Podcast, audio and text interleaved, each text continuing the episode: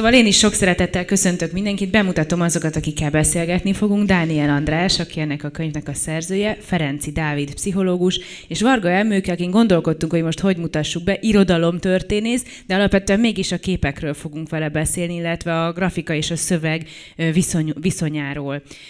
Egy nagyon egyszerű kérdéssel hagy kezdjem, András. A Kicsi bácsi és Kicsi néniben, ami ugye szintén a te nevedhez kötődik, a nyúl Imike egy bádognyúl, aki kalitkában van tartva, mert ő egy madár. Most megírtad a nyúlformájú kutyát, szóval miért vannak neked ennyire becsípődve egy a nyulak, kettő azok a nyulak, akik igazából nem nyúlként vannak tartva?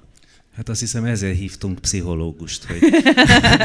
ja, téged fog megfejteni most? Hát remélem. Nem tudod? Nem tudom. De nincs Szerint... valami gyerekkori rémsztorid a nyullal? Nem. Egy, vér, vér, egy vérengző nyullal találkoztál, vagy nem, nem Egyszer tudom. volt egy nyulam körülbelül két napig, vagy tudod, ez a szokásos húsvéti történet, hogy a, nem tudom, rokon néni hozott egy nyulat, és aztán összeszarta a lakást, és akkor anyukám azt mondta, hogy kész, ennyi, volt, ennyi volt a nyúlról. Tehát e- e- ez, ez, nem emlékszem, hogy ez egy akkora traumát jelentett volna nekem.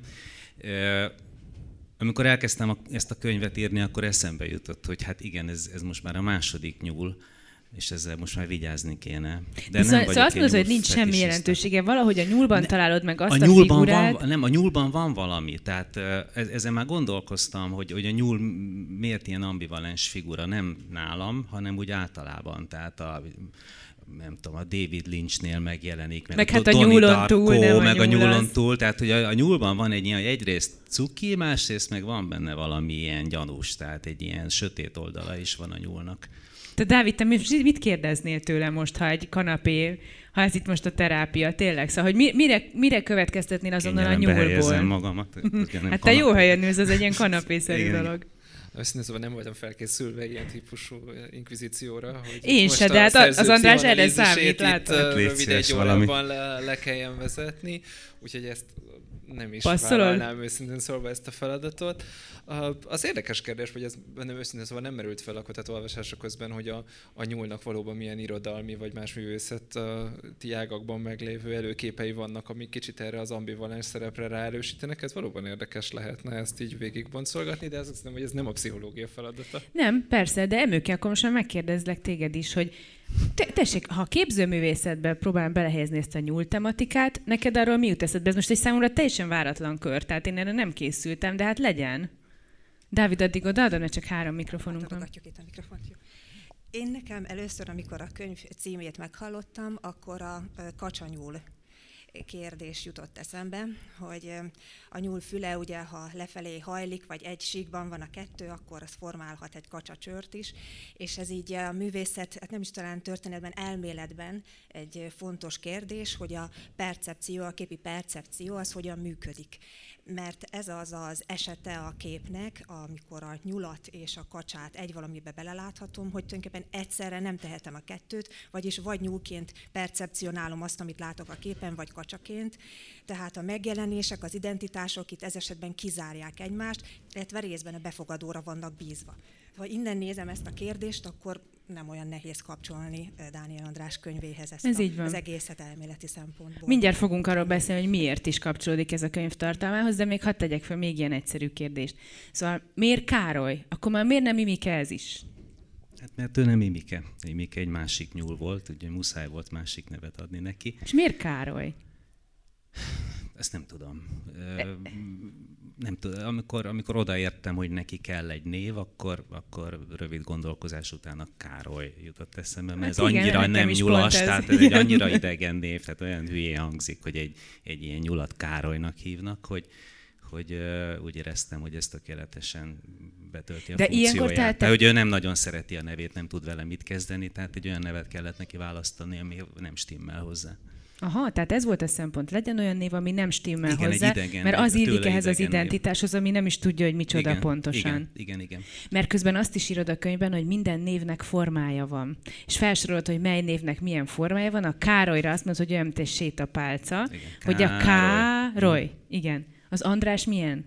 Ezen nem gondolkoztam. Vagy a Dávid, vagy az Emőke, valamelyik ah. megvan, hogy ez nem, milyen ez? Ez, ez egy, egyből nem jön, tehát el, elelmélkedtem ezeken a, ezeken a neveken, úgy izlelgettem magamban őket, hogy úgy, úgy próbáltam elképzelni. Vagy etike? Az... És az, igen, az etike, etike ami hiszem ilyen, ilyen hullámvonal, uh-huh. ilyesmi.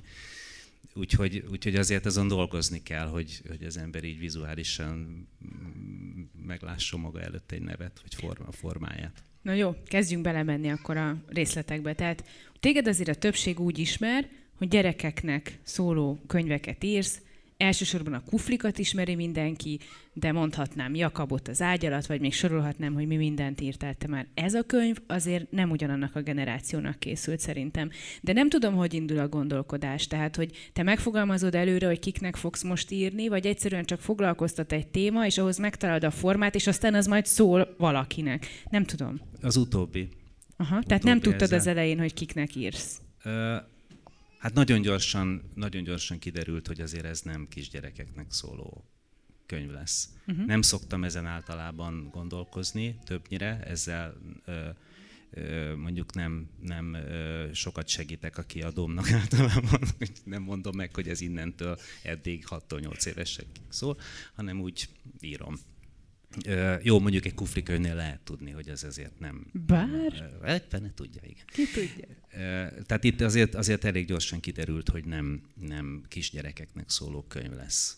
Ahogy elkezdett beszélni ez a, ez a nyúl, és ahogy beszélt, ott, ott már éreztem, Tudod, mi gondolkodtam, hogy másfele visz. Nagyon izgalmas dolog építeni úgy egy világot, ahogy te a kuflikat építed, amit nyilván már ismersz tetőtől talpig, előről hátra, és akkor egyszer csak egy teljesen más figurát megismerni, és ez most éppen a Károly a nyúl, de persze vannak még ilyen történetek, amelyekből nem sorozatok lesznek, vagy nem olyan alaposan kidolgozott világok, mint mondjuk a kufliból, hogy neked nyilván erre egyrészt szükséged van azért is, hogy ne ragadj bele. Tehát, hogy ne csak abban gondolkozz, amit, amit sokat és hosszan írsz, hanem valami másban is. Ezt jól, jól gondolom? Igen, igen, ez így van. Aha, tehát, tehát kell, kell ez a kiugrás mindig ebből a világból, hogy valami egész mással kezdje foglalkozni. Mert azt gondolom, hogy talán a kuflik nem is adnának lehetőséget arra, hogy egy olyan problémát tárgyalj, hogy valaki nem érzi magát önazonosnak, vagy nem is tudja pontosan, hogy mi az identitása. Tehát, hogy talán ez a probléma, ami elkezdett... Fityircről azért el tudnám képzelni. Fityirc, aki mindenféle, igen, ilyen is, olyan is, se nem kicsi, se nem nagy, de igen, mindenkivel egyetért, de senkivel nem ért egyet, igazad van. De mégiscsak azt gondolom, hogy ez a téma, ami most téged elkezdett foglalkoztatni, más formát kívánt. Igen. De ez a dolog úgy indult, hogy téged egyszerűen elkezdett foglalkoztatni az, hogy vannak emberek, akiknek az identitása nem fedi a megjelenésüket, vagy hogy indul a téma? Ez a könyv egy, egy kis rajzból indult. Benne áll... van az a rajz? Nem, nincs benne az a rajz. állandóan firkálok ha kell, ha nem, minden, minden szabad felületre firkálok, és akkor van telefonálás közben, vagy mindig, hogyha a kezem ügyébe kerül egy toll, és és egyszer rajzoltam egy ilyen, egy ilyen béna kis nyulat, de tényleg, sőt két nyulat egymás mellé, vagy hát ilyen nyúlszerű alakokat, és ilyen nagyon, egyik az ilyen nagyon bánatos volt, és tényleg nem tudom, hogy miért, amikor, amikor így, így megláttam, így aláírtam azt, hogy a nyúlformájú kutya. Aha. És, és ezért úgy kicsit úgy magam is elcsodálkoztam, és, és egy darab celluxal így kiragasztottam az asztalom mellé ezt a rajzot, és aztán attól kezdve az ott lógott, és időnként így ránéztem munka közben. És elkezdett uh, piszkálni ez a rajz. Uh, egyre inkább azt éreztem, hogy valamit kezdenem kellene ezzel, vagy... Vagy egyre inkább azt vagy, éreztem, vagy, hogy ez nem ő, is nyúl, hanem kutya. Vagy hogy igen, hogy, hogy mi a probléma ezzel, hogy, hogy, hogy meghallgatnám ezt a, ezt a rajzot, hogy mit mond. És akkor mikor kezd el beszélni egy ilyen rajz? Hát amikor, amikor jelentkezik egy tolmács, vagy nem tudom, aki leírja a, a szövegét. El, eljutott, így gyűlik az emberben a feszültség, meg egyre jobban érdekli ez, hogy, hogy ezt, ezt csinálni kéne, és majd teljesen más dolgom lett volna, egy más könyvet írtam, és, és egy napon úgy nem bírtam tovább, és, és azt mondtam, ezt most el kell kezdenem, és akkor elkezdtem írni a szöveget. Félretettem a másik munkát, és ezt kezdtem el írni, és aztán be se fejeztem a egy végéig. Szuszra? Kijött egy szuszra? Hát igen, igen, körülbelül, elég gyorsan. Most tudom, hogy van egy részlet, belőle, ugye, amit felolvasol. Szerintem az legyen most, hogy Jó. mindenki kapjon ízelítőt belőle, és aztán tudunk beszélni a részletekről. Jó, rendben van. Ez olyan lesz, hogy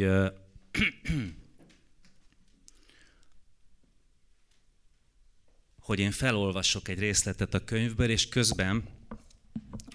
Segítsek valamit, hogy tudják koncentrálni? Nyom, ö, nyomkodjak? Nem, nem vagy? tudom. Vagy tudsz meg, nyomkodni és olvasni meg, egyszerre? Megpróbálok Jó. egyszerre, és akkor ez egy ilyen bűvészmutatvány is lesz. Tehát láthatók a, ott a kivetítőn a rajzok a szöveg nélkül, a szöveget pedig én fogom most mondani, és elkentem egy muslincát ezen az oldalon, és összemaszatoltam. Figyelj, ahány fura lény van ebben a könyvben, Igen, simán, egy simán van egy elkent, elkent muslinca. muslinca. Egy elkent egyszemű muslinca, mondjuk. Kéne egy, egy elkent muslincáról szóló könyv is egyszer. Figyelj, ragaszt ki az asztalot fölé, de én lettem a múzsád ezen a ponton. Oké. Okay. Szóval, oda megyek például a kutyákhoz egyszer jó reggelt, jó napot! Egy kávézó teraszán ülnek, kavargatják a lattét, majszolják a csontsütit. Mizu is nyuszi? kérdezik. Elnézést, kutya vagyok, jegyzem meg halkan. Nyúlformájú bár, de én is kutya. Nehogy már vihognak, szürcsölve a tejhabot. Te nyuszi vagy, tiszta nyuszi. Meg lehet kisé nyúlszerű, biccentek, sőt, mi több. Ám de kutya. Itt van a hangom például, és mutatom. Wow. Röhögnek, röpködnek a morzsák. Itt csak mi ugathatunk, füles, kiabálnak. Olyan nincs, hogy nyúlkutya, se kutya nyúl, ez nem mesekönyv, tapsi. És ugranak, hogy megtépjenek. Van az, hogy nyúlcipő. Néha napján jól jön, ha már. Máskor meg a nyulak. Lógnak a téren, rágóznak, köpik a szotyihéjat, Bluetooth-on jön a basszus. Szasztok nyuszik, mondom. Mosolygok is. Egy pillanat se, és mind fentül a kerítés tetején. Húzzál már, kiabálnak. Dög kutya! Resznek, reszketnek, mint a, a nyulak. De nézzetek, integetek fel, és szögdelek körbe, lóbálom a nyúlfülem. Higgyük is el, mondják. Nem áll fogom könyörgőre, tesó vagyok és csinálok nyuszi bukfencet, meg nyuszi szaltót. Na persze, a végén aztán majd jól megeszel, kiabálják. Azt hiszed, nem halljuk a hangod? Nem látjuk, hogy álnyuszi vagy? Nyomvat álnyuszi. És már dobálnak is. Szedem az írhám, a végén még az egyik fejbe talál. Csaholok. Most már úgyis mindegy. Se baj, itt megyek. Jön velem a nevem is. Károly. Egyik oldal a másik után. Olyan, mintha örökké lehetne menni ebben a könyvben. Lehet is. Nem fura, megszoktam. Közben képzelődöm, van időm. Például arról, hogy egyszer találnék egy másik ilyet. Ilyet, mint én. Na jó, nyilván nem, de ha mégis. Egy ugyanígy elrontott kutyát. Beszélgetnénk kicsit. Hogy vagy? Köszi. Ahogy két kutya szokott. Semmi extra, két átlagos ebb nyúlhoz beszélnénk, de igazából a kutyának mondanánk oda be. Vagy az is lehetne, hogy ellenkezőleg találnék egy kutyaforma nyulat. Teszem azt, egy olyat, aki pont fordítva nem sikerült, mint én. Akkor mi volna? Talán megijedne, ha megkérdezném tőle mizújs kutya hangon? Csak némán mutogatna, hogy ki ne derüljön az odabenti nyuszisága? Vagy el is szaladna? Bámulnák az utcán, hogy pont nyúl elől fut a kutya? A belül kutyától félne a belül nyuszi? Esetleg fordítva történne? Én futnék el, semmi mizú is. Mert csak azt látnák, hogy hú, egy kutya? Azt látnám, hogy hú, egy kutya? Én meg kívülről tisztára nyúl, ugye bár? Jobb a békesség? Ne legyen tépet gerezna rágott nyuszi fül? Mert eszembe se jutna, hogy ő meg közben belül nyuszi. A nyúlforma futna a kutyaforma elől? Hiába, hogy odabent maga is kutya?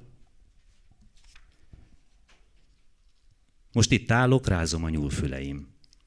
Egyszer a kintől félünk, máskor a bentől. Vagy csak én?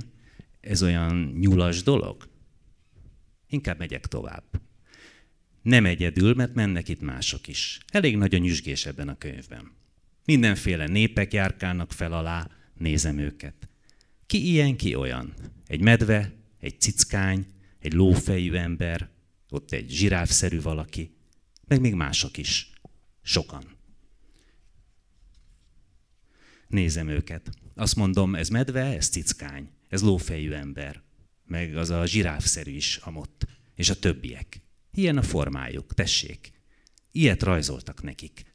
Rajzolt valaki. Ha nem radíroztak ki, talán látod őket te is. Itt mennek, kígyó, mókus efélék, szép, csúnya, vicces, kicsi, meg nagy. Sok rajzolt gyalogos. Egy könyvben sétálnak, nem lehet kiradírozni őket, meg kijavítani sem. Kicsit arrébb, meg itt állok én is, a nyúl. Károly. Nyúlformájú kutya. Köszönjük szépen! Köszönöm. Olyan érdekes, hogy ezt a részt emelted ki, mert én pont itt nem nevettem már, amikor olvastam a könyvet. Ugye az ember eleinte tényleg nevetgél, és aztán egyszer csak nem nevetgél valahogy a könyveded, olyan, hogy van egy pont, ahol így elkeseredik.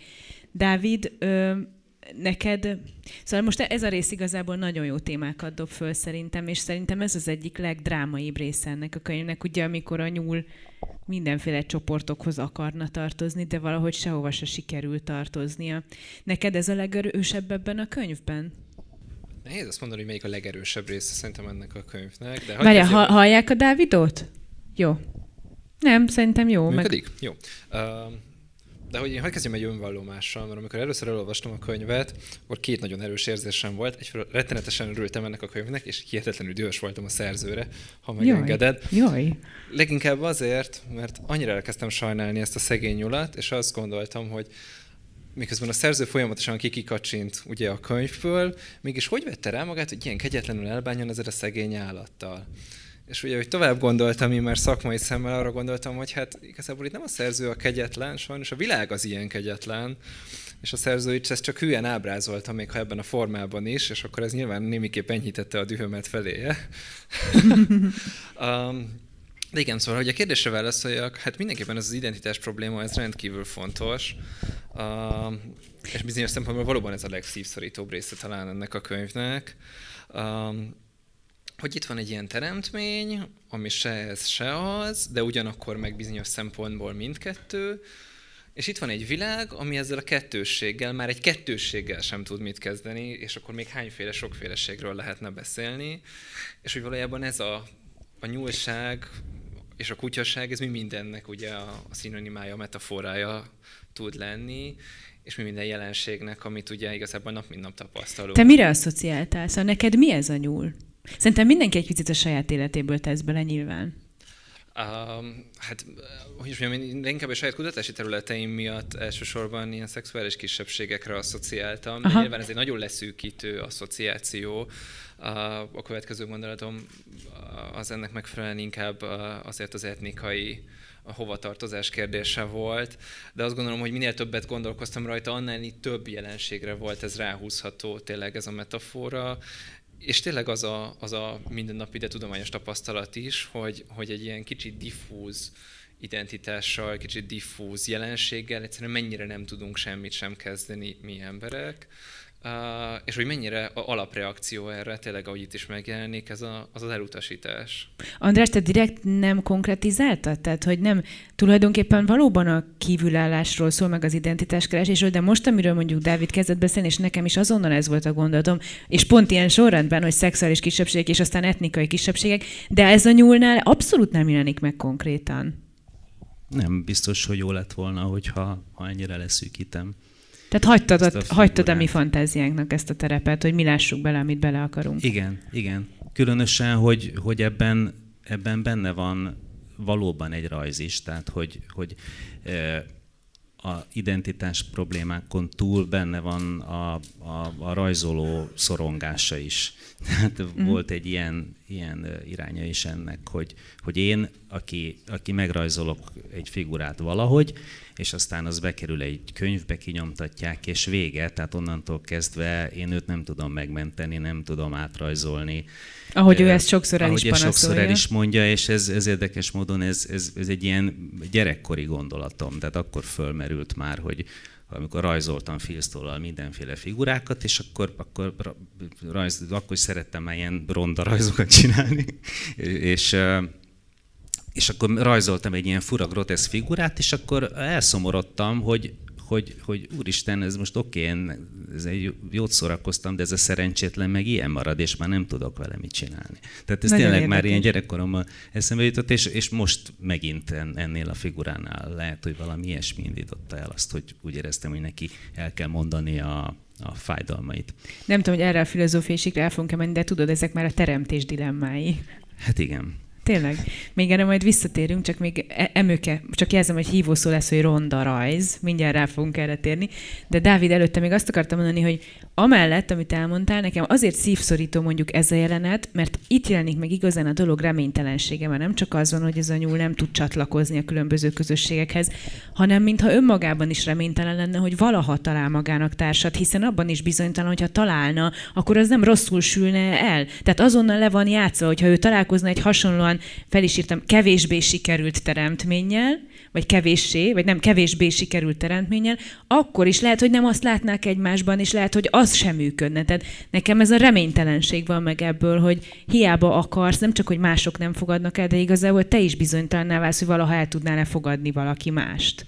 Hát sőt, meg szerintem azért itt a, a szereplő belső szorongása is az, ami, ami megint csak egy ilyen újabb réteg szívszorítás, még az eddigiek mellé, és még lesz még néhány, azt hiszem, hogy ő, ő maga is, mint benne, lenne benne egy ilyen önvád, vagy én lehet, hogy ezt már csak beleprojektáltam, de hogy hogy mintha saját magának is könnyebb élete volna, hogyha ő csak szimplán egy nyúl volna, és nem kéne itt mindenféle kutyasággal uh, megspékelve még ezzel is törődnie, és kevéssé jelenik meg ennek a pozitív oldala, hogy na jó, de hát ez mennyire fantasztikus. Ő egyszerre Aha. mindkettő, mennyi pozitív energia, tudatosság, lehetőség van abban, hogy, hogy, hogy mindkét világnak a, a tulajdonságait hordozza magában. Hát szerintem semennyire nem jelenik ez meg. Vagy az öröm a fölött, hogy ilyen kettős identitással nem jelenik meg.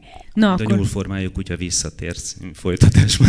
Megvan akkor a következő rész témája, hál' Istennek. Hú, kitaláltuk, mert szegény olyan kis kevés könyvet írsz általában. Emőke, ronda rajz. Azt mondta az András, nagyon szeretek ilyen ronda rajzokat készíteni. Ezek ronda rajzok? Hát megírták már a rúdság filozófiáját, vagy a rúdság művészet történetét, és azt gondolom, hogy itt, itt megint azt a kérdést kell elővennünk, hogy honnan is nézünk, mihez viszonyítunk művészettörténeti korszakok, mit tartottak szépnek, rútnak. Egy könyv esztétikumában az, hogyha valami szokatlan, az ugye nem azonos azzal, hogy rút.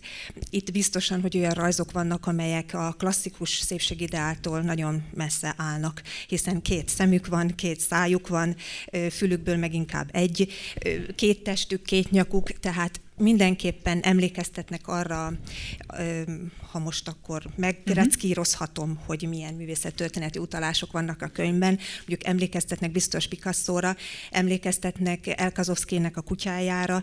Én felfedezni véltem Kondornak a vonalhálóit, Réber László rajzainak a figuráinak a lábait. Tehát ezek, a, ezek az utalások, ezek úgy kerülnek be a könyvbe, hogy nem okvetlenül harmóniát akarnak létrehozni.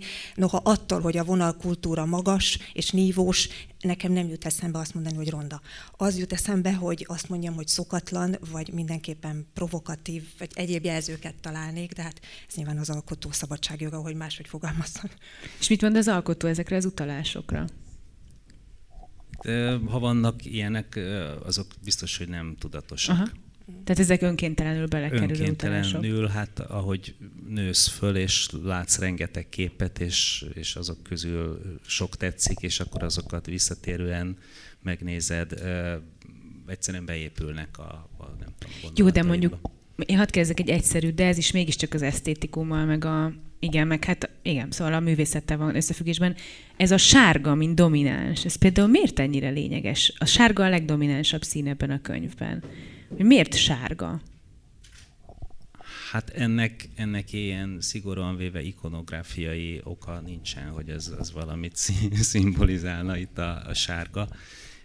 Sokáig keresgéltem. Egy, egy olyan könyvet szerettem volna készíteni, amelyik nagyon más, mint az eddigiek, olyan szempontból is, hogy színei redukáltabb. Hát arra gondoltam, hogy három direkt színnel fogok dolgozni, és sokáig próbálgattam őket ilyen, ilyen szín hármasokat, hogy mi, mi, mi, működik, mi tudja végigvinni ezt a három történetet, meg mi kellemes együtt egyszerűen Kellemes, meg, érdekes, hát, ez úgy, nem úgy, úgy hogy, hogy, hogy, tehát mert lehet, választhattam volna olyan, olyan három szint, ami, amit nagyon nehéz végignézni, mert, mert zavar téged, mert egyszerűen kellemetlenek együtt. Tehát, hogy de ilyen... nekem feszültséget keltenek a színek, de gondolom Aha. nem véletlenül.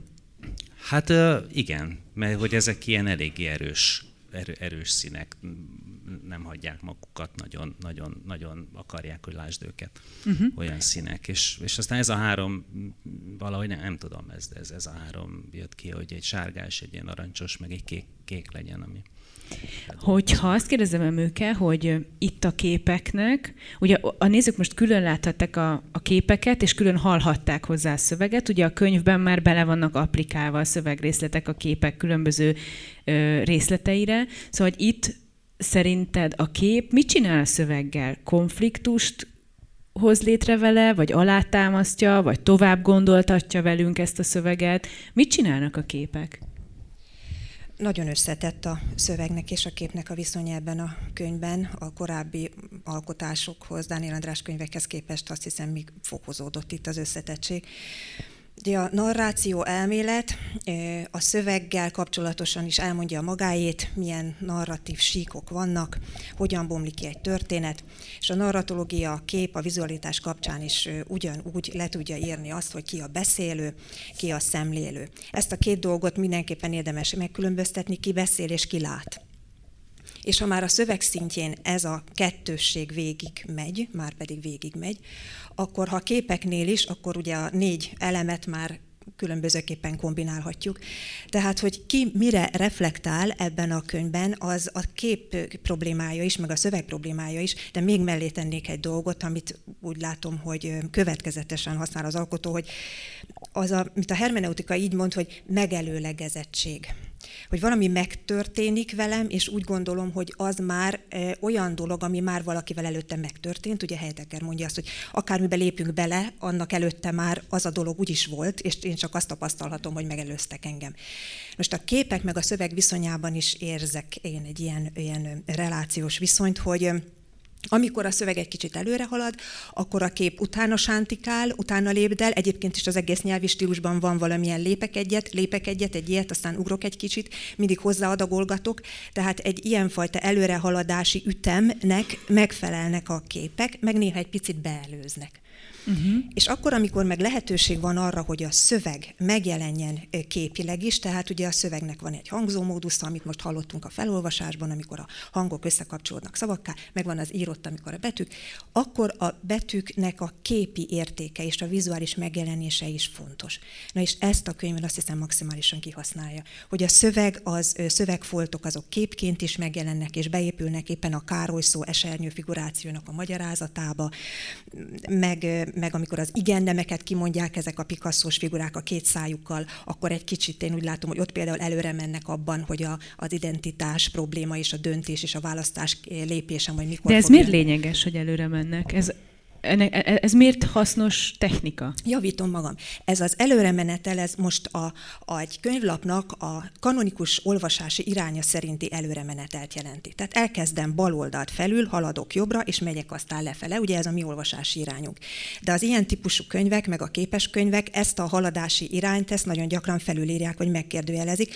Éppen mikor találkoztunk itt a könyvet először láttam, akkor kerestem rögtön, hol van az a rajz a legelső oldalon, ahol a, a Károly bejelenti, hogy őt hogy hívják, és ő micsoda, és akkor ott ilyen szövegbuborékokban van az, hogy szia, vagy inkább szervusz, vagy igen, nem igen. tudom micsoda, és akkor megpróbáltam kitalálni, hogy jó, hát ha akár is, hogy összezavarjuk a sorrendet, valahol csak kezdem, ha legfeljebb lent, aztán de úgy vannak ezek a köszönések, hogy mindegyiknek az elején van már egy kötőszó, tehát fogalmam sincs, hogy hol kezdjem, mert, mert nincsen olyan, amelyik első, hanem mindegyik viszonyul valamelyikhez. Igen, tehát hogy, a, hogy mindenki értse, ez a leges-legelső oldal egyébként, egy nyulat látunk és buborékokat, és a következő öt dolog szerepel a buborékban, vagyis, hogy Károly vagyok, illetve szervusz, vagy inkább jó napot, mégis szia.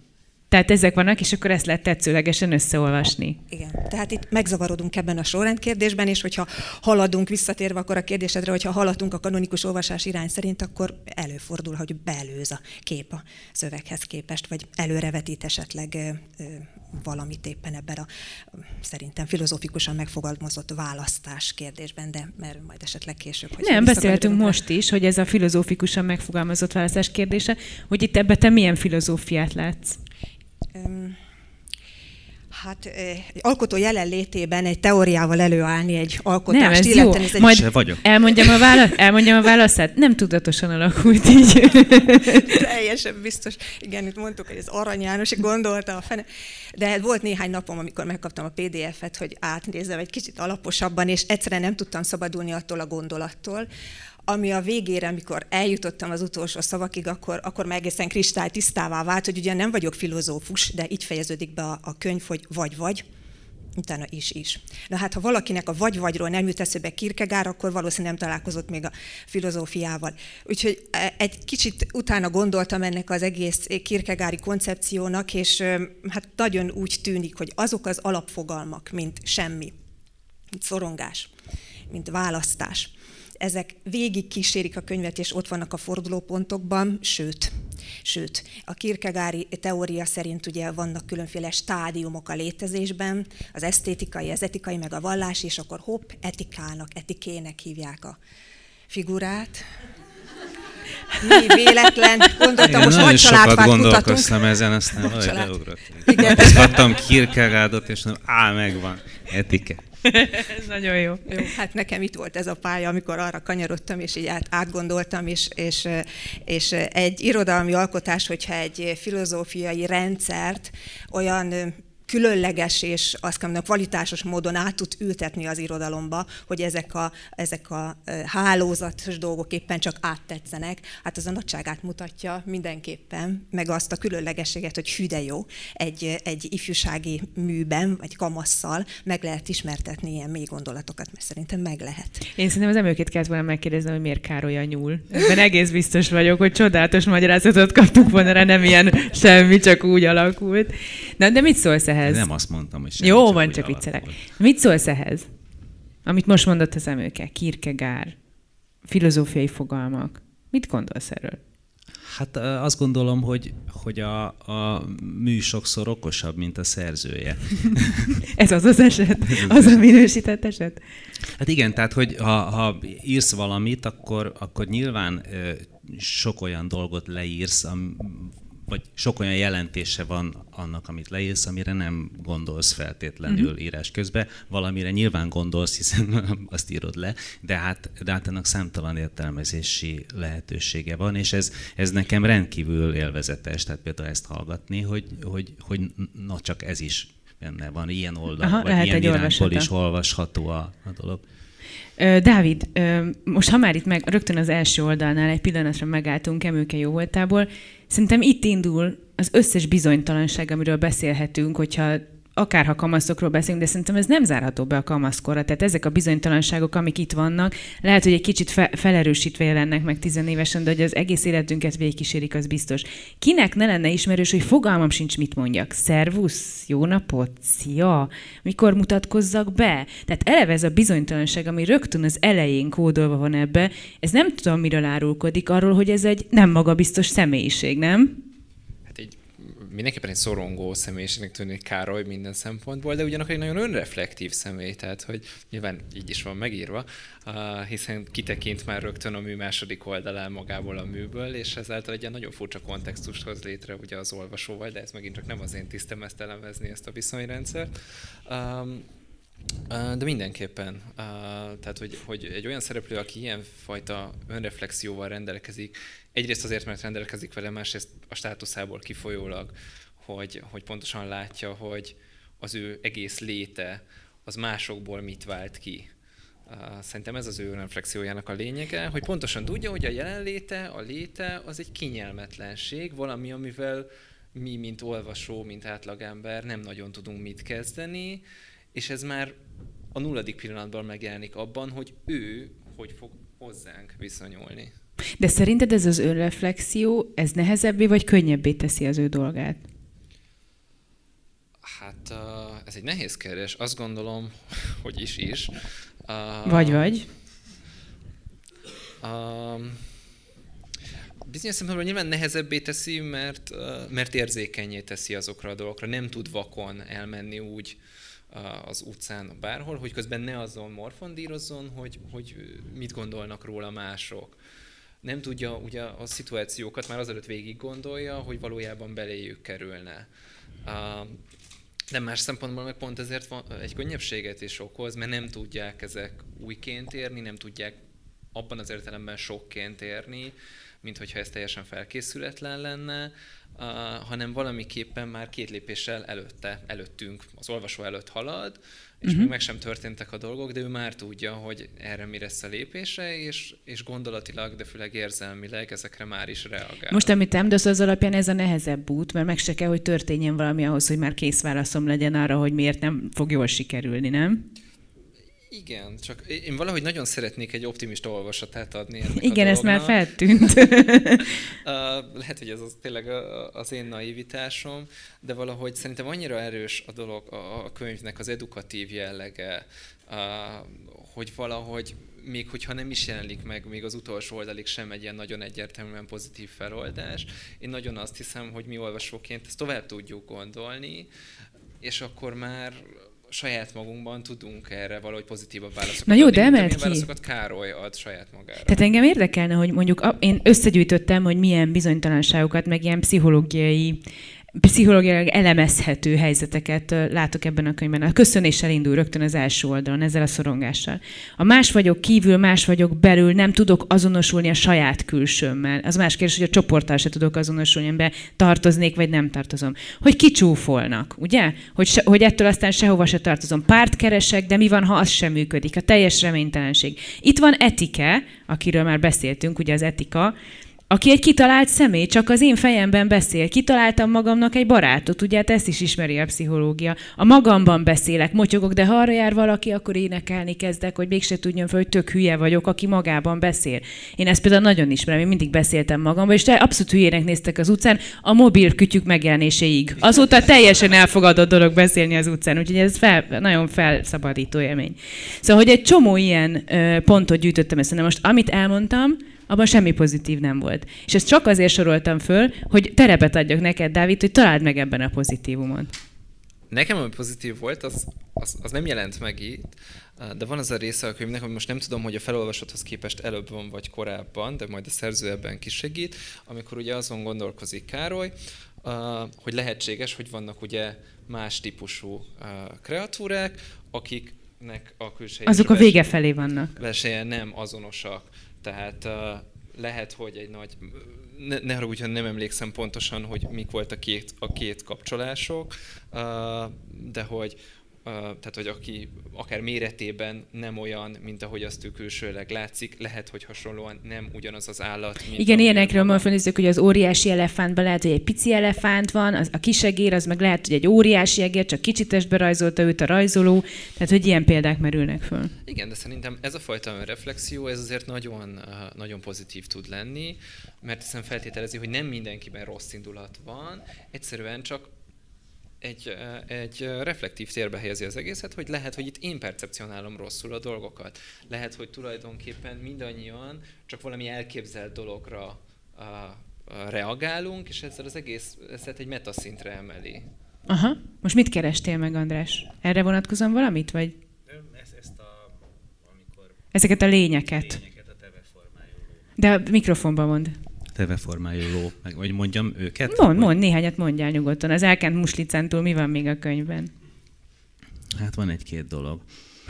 Tehát ez a rész, hogy hol várnak egyáltalán valahol a teveformájú ló, a krokodilra hasonlító malac, a vízilószerű majom ülnek egy padon, papírzacskóból lesznek valami.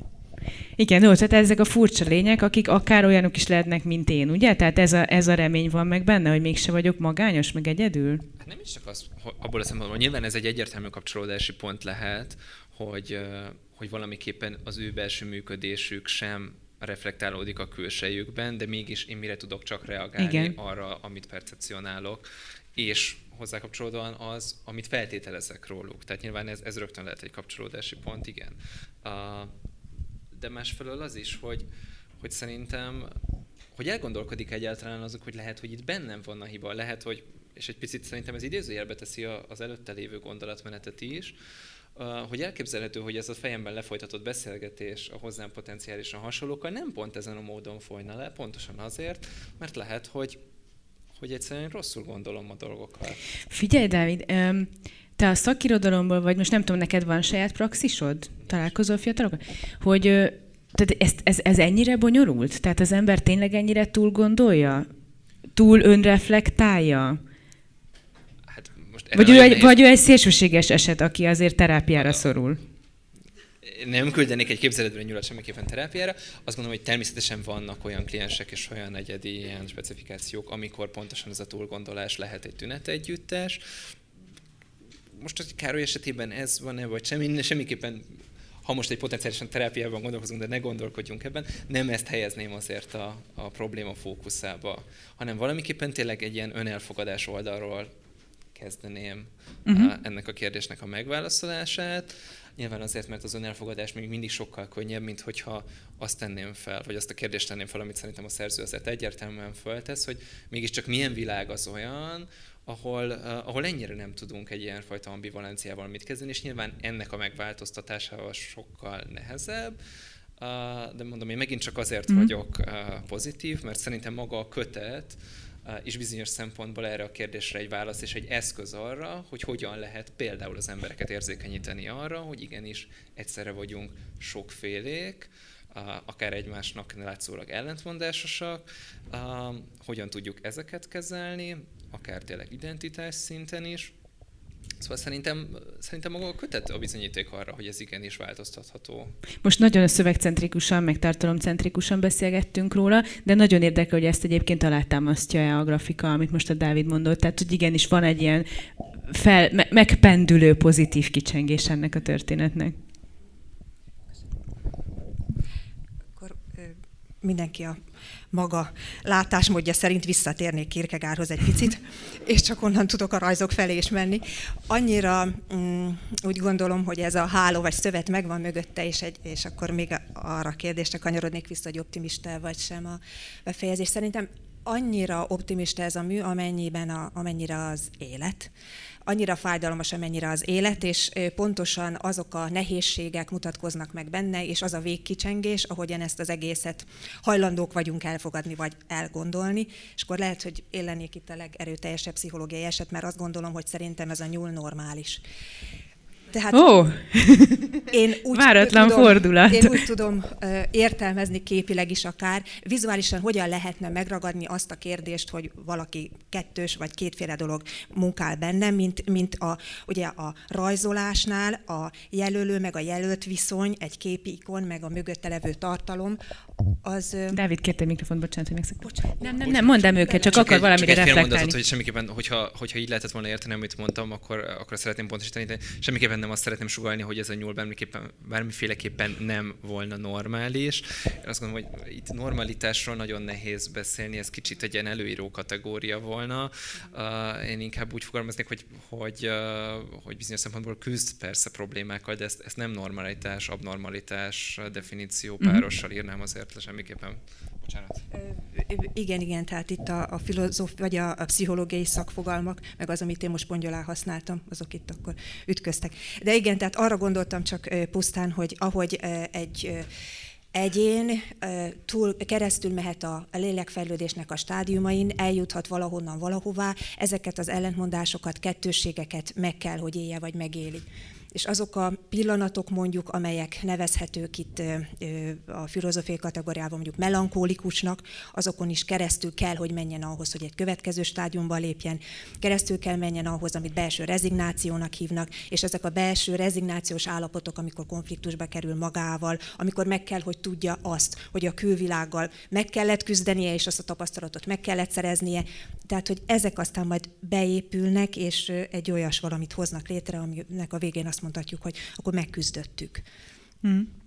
Képileg ezek, ezek ugyanúgy megvannak, én azt gondolom a, kérdésedre a, a válasz, hogy van ez a, a technika, amit ugye általában ilyen transzparens képnek mondanak, hogy áttetszik a test, mögötte látunk felületeket, foltokat, vagy van olyan megoldás, amikor valamit síkban kell, hogy lássunk először, mert ez az első, ami, hogy rátekintünk, hogy nincsen más értéke, mint azon a képsíkon valahol, és ezen nézzük jobban, és akkor kiderül, hogy ezen a sík elemen a pici figurák lépdelnek ott fönt a tetején, tehát azoknak a figuráknak, ha onnan nézem, az téri elemmé válik. Vagyis a téri több helyen elbizonytalanodik, a képfelületen, mutattad a könyvet, meg látjuk, hogy a belülről vagy fölülről kandikálnak be a figurák, tehát a kép sík sem biztonságos, a tér sem biztonságos, ráadásul ez a bizonyos, amit emlegettem, jelölő jelölt viszony sem biztonságos, mert a legtöbb figurának nincsen jelöltje a valóságban. Tehát az is felbomlik. Úgyhogy ez a, ez a fajta bizonytalanság, választási kényszer, és az, amiben belesodródunk, benne vagyunk mindannyian, normálisak és nem normálisak. Tehát ez, ez szerintem ott van mindenféle szegmensében. Ez olyan jó, én nem gondolom, hogy ez egy külön kör lesz, hogy normális-e Károly a nyúl, de nagyon örülök, hogy ez így felmerült. Mert csak egy meglátás, hogy és akkor arról még tényleg nem beszéltünk, ami nem egy ilyen pszichológiai kérdés, hanem hogy hogy Károly intenzíven kritizálja a teremtést, hogy, hogy az megváltoztathatatlan. Tehát én speciál érzek ebben egy ilyen teremtés kritikát a szerző részéről. Hát ez inkább a szerző szorongása, a teremtő szorongása. elrontotta, és tessék. Nem tud Ez a gyerekkorod óta meglévő igen. szorongás, hogy nagyon kitolsz azokkal, akiket lerajzolsz. Igen, igen, igen. Sőt, kisgyerekkoromban még, most ez elég mulatságos, de, de tényleg így volt, hogy, hogy az is fölmerült bennem, hogy talán az sem lehetetlen, hogyha én lerajzolok valakit, akkor az létrejön, tehát hogy, hogy, hogy ő elkezd élni a világban. És amikor mentem az utcán, szüleimmel, akkor figyeltem a szembejövőket, és, és nagyon figyeltem, hogy hát ha egyszer csak szembe jön valamelyik rajzom. Ilyen két, két nyelvű krokodil, vagy egy ilyen. Igen, igen, igen, igen. Meg hát nem is feltétlenül egy extrém figurák, sok ilyen ember alakot, nem tudom, mit is rajzoltam. És találtál hogy... olyat, ami meggyőzött, hogy így van? Végül is nem, tehát százszerzelékosan nem kaptam erre bizonyítékot, de, de volt egy ilyen gondolatom. Tehát ez már tényleg ilyen, izé, ilyen teremtő, hogy megrajzolom és tessék. Aha. Tehát akkor nem a teremtés kritikája, hanem a teremtő bizonytalansága. Igen, igen, igen. igen, Figyelj, végül is ez egy lezáratlan kérdés, hogy hogy, hogy létrejönnek ezek az alakok. Ez nem tudom, valaha pontot tudsz tenni ennek a kérdésnek a végére. Nem.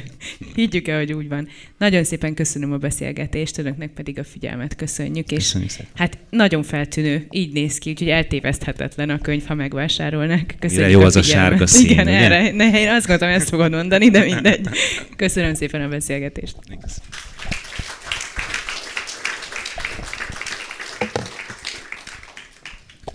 Köszönjük szépen a figyelmet, és amint mondtam, a szerző dedikálni fogja lent a könyvét perceken belül.